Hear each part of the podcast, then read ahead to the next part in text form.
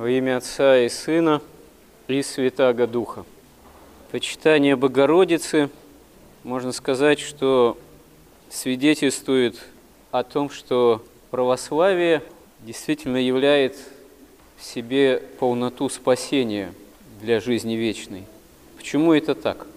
Ну, потому что вне самого Христа Спасителя нет полноты общения с Богом именно такого общения, которое наделяет человека полнотой благодати, а благодать имеет свойство, если человек оказывается в состоянии воспринять по вере, благодаря покаянию, силу Божию, если в состоянии воспринять как благодать, то благодать имеет свойство очищать от греха именно даровать жизнь вечную, которая в Адаме и Еве была во всей же полноте утрачена.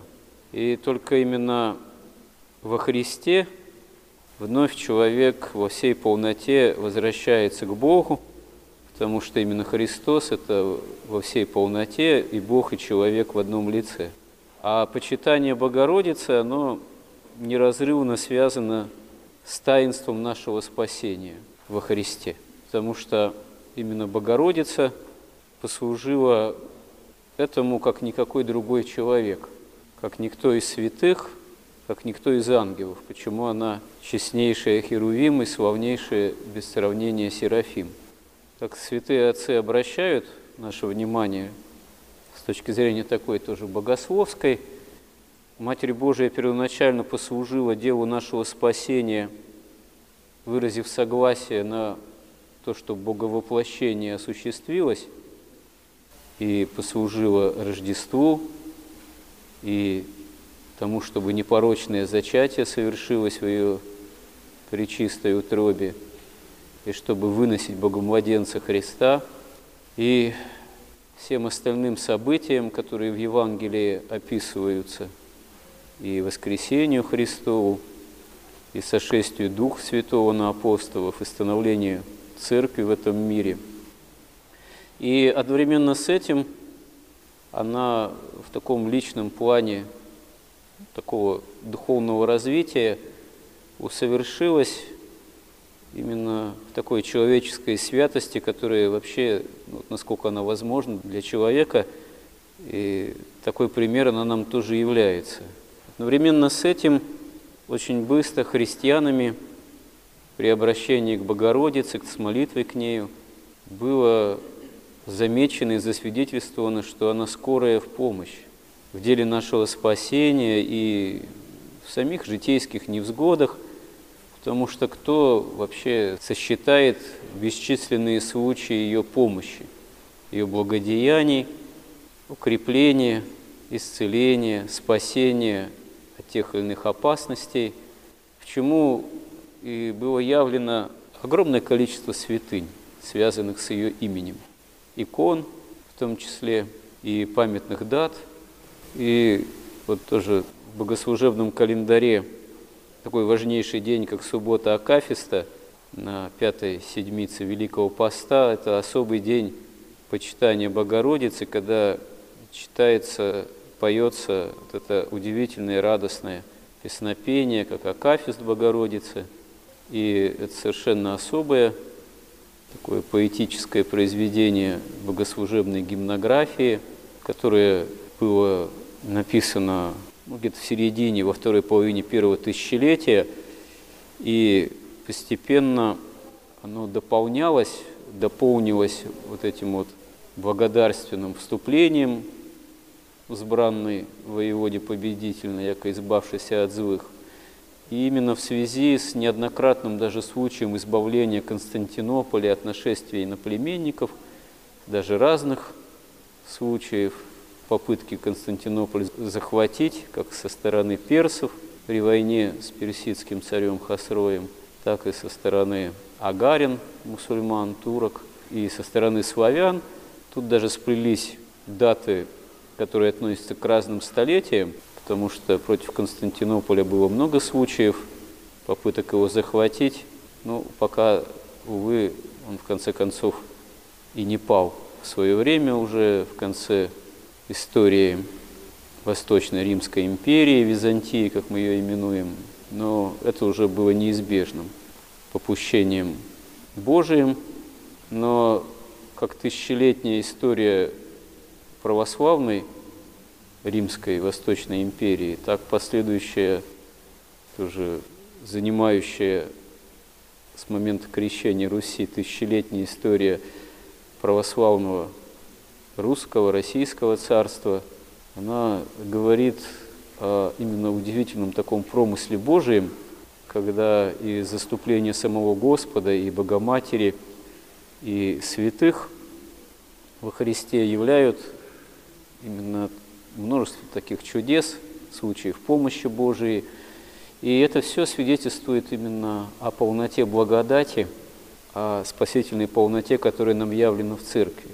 И Церковь, она имеет свою такую удивительную земную историю, которая включает в себя великое множество событий и великое множество святых, и вот великое множество проявлений помощи и Божией, которое осуществляется, осуществлялось часто через предстательство Пресвятой Богородицы.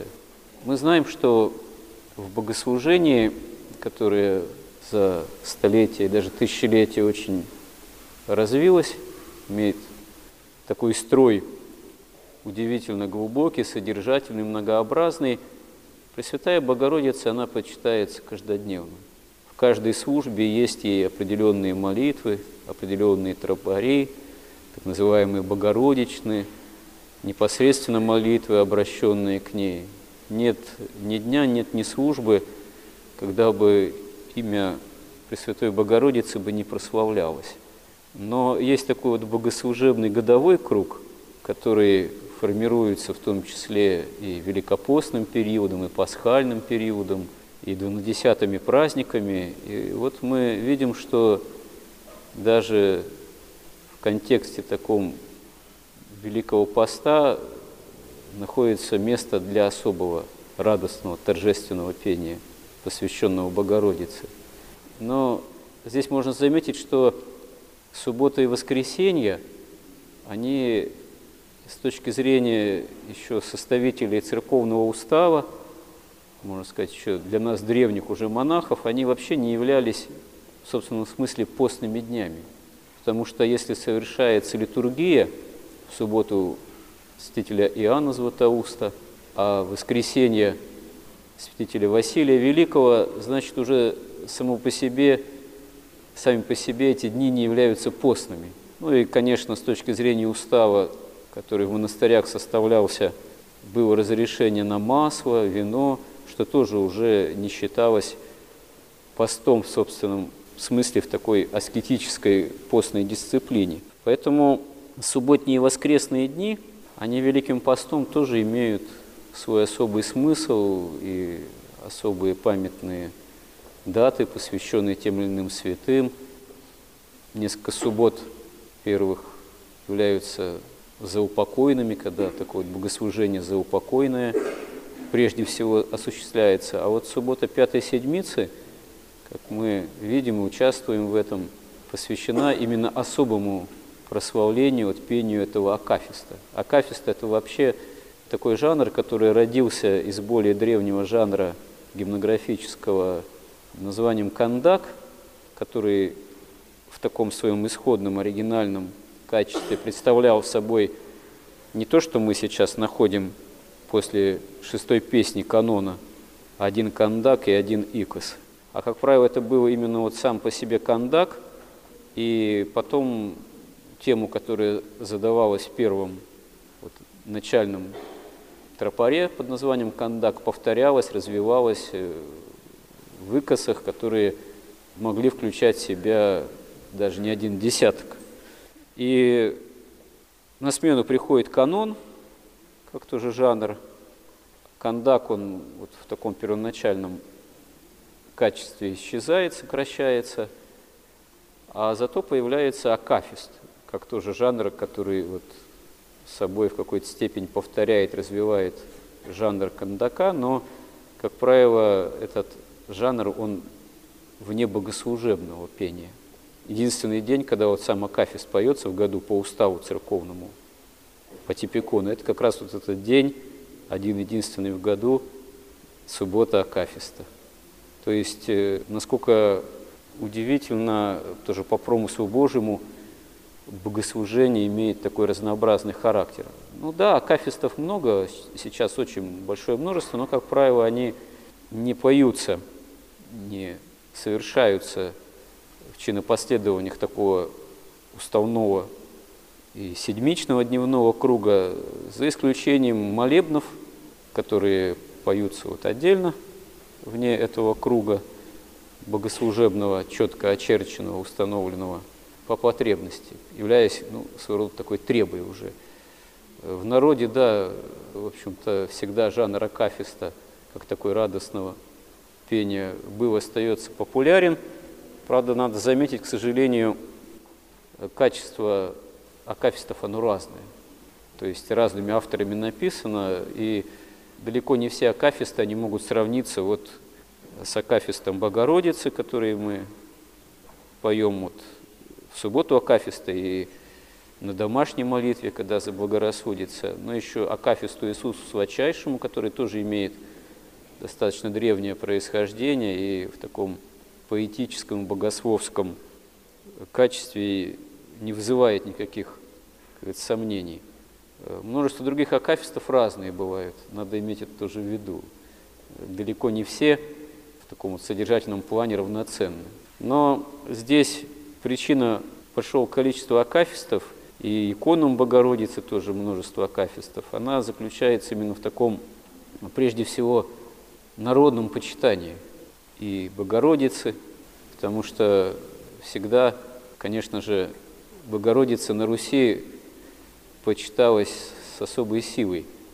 Интересно даже, что вот такого писателя, как Максима Горького, в вот, произведениях, посвященных детству, есть эпизод, когда он оказывается свидетелем того, что приносится икона Богородицы, чудотворная, и множество людей к ней прикладывается, он тоже подходит, а будучи подростком таким совершенно диким, необразованным в плане даже вот того, что и как совершается в церкви, это тоже, кстати, удивительный пример, потому что этот его персонаж, да, видимо, и он сам – хотя и дорос до уже подростковых лет, будучи воспитываем там в таком качестве, в общем-то, сироты, там бабушкой, достаточно таким суровым э, дедом, вот он почему-то совершенно, видимо, в церкви не бывал толком, даже и не причащался толком ни разу. И вот он, имея некую любовь к Богородице, потому что по рассказам бабушки она источник всего радостного и хорошего – что вообще есть на свете. Он тоже решается приложиться, но по незнанию целует ее в лик. А это, как мы понимаем, не принято. И получает хорошую плеуху за это. И это, конечно, свидетельство из жизни такого светского писателя, еще и являющегося буревестником, как говорится, своего рода революции. Вот. Но оно характерно, потому что, к сожалению, в самой народной жизни, в нашей истории, в истории нашего народа и народа крещенного, но часто порой ведущего себя совершенно таким образом, ну как не воцерковленного, не до конца просвещенного, много вот разных эпизодов. С одной стороны, вроде такая жажда истины, а с другой стороны, порой проявление дикости, такого, в общем, дремучего незнания собственной веры, незнания, для чего нужна церковь. Как, например, тот же Лев Толстой, наш великий да, писатель, всю жизнь, ну, если почитать его вообще, вот, жизнеописания, там, письма, дневники, вообще историю его отношений с церковью, отношений его собственной супругой, он всю жизнь мучается неким поиском истины, какую-то себе идею формирует о Боге собственную, отрицая при этом божество Христа, отрицая преснодевство Богородицы, ее почитание, вообще Троицу, Церковь, таинство, мучаясь этим всем. И к истине в результате пробиться не может. Себя мучает и других. Ну, понятно, что гордость в основе этого всего особенная такая, но это о чем говорит тоже, свидетельствует в нашей же истории. О том, что на самом деле без Христа, без приятия Христа, всецелого, именно как Спасителя, как Бога человека, невозможно истину обрести, невозможно действительно обрести и мир душевный во всей полноте, и спасение, и без почитания Богородицы тоже, потому что одно с другим тесно взаимосвязано. Богородица своей милостью, своим предстательством свидетельствует именно о полноте спасения, в которое в ее Сыне, в Бога-человеке, Спасителе для нас открывается во всей полноте. И именно православие, и то, что мы православные, то, что Господь сподобил нас войти в церковь, и пытаться быть церковью, это и есть главная задача. Научиться быть богочеловеческим телом церкви. Для нас это главная задача. Это на самом деле, ну, можно сказать, что великое счастье для нас. Это есть истинный смысл вообще жизни. Потому что всякий раз, когда мы переступаем порог храма, мы прославляем, можем прославлять имя Божие и Пресвятую Богородицу и всех святых во Христе. И если мы это осуществляем, к этому стремимся, значит, мы свидетельствуем о том, что для нас полнота спасения именно открыта. И все нам здесь дано. И действительно это должно для нас быть и в прославлении имени Христова, и в прославлении Богородицы, Богоматери самым главным смыслом. Вся жизнь наша должна быть этому посвящена. И если мы так будем, начнем трудиться, чтобы действительно в этом был главный смысл нашей жизни, значит, э, прославление и самого Господа Иисуса Христа и Богородицы и всех святых во Христе, это есть начало и нашего спасения для Царства Небесного. Помоги нам в этом, Господи. Аминь.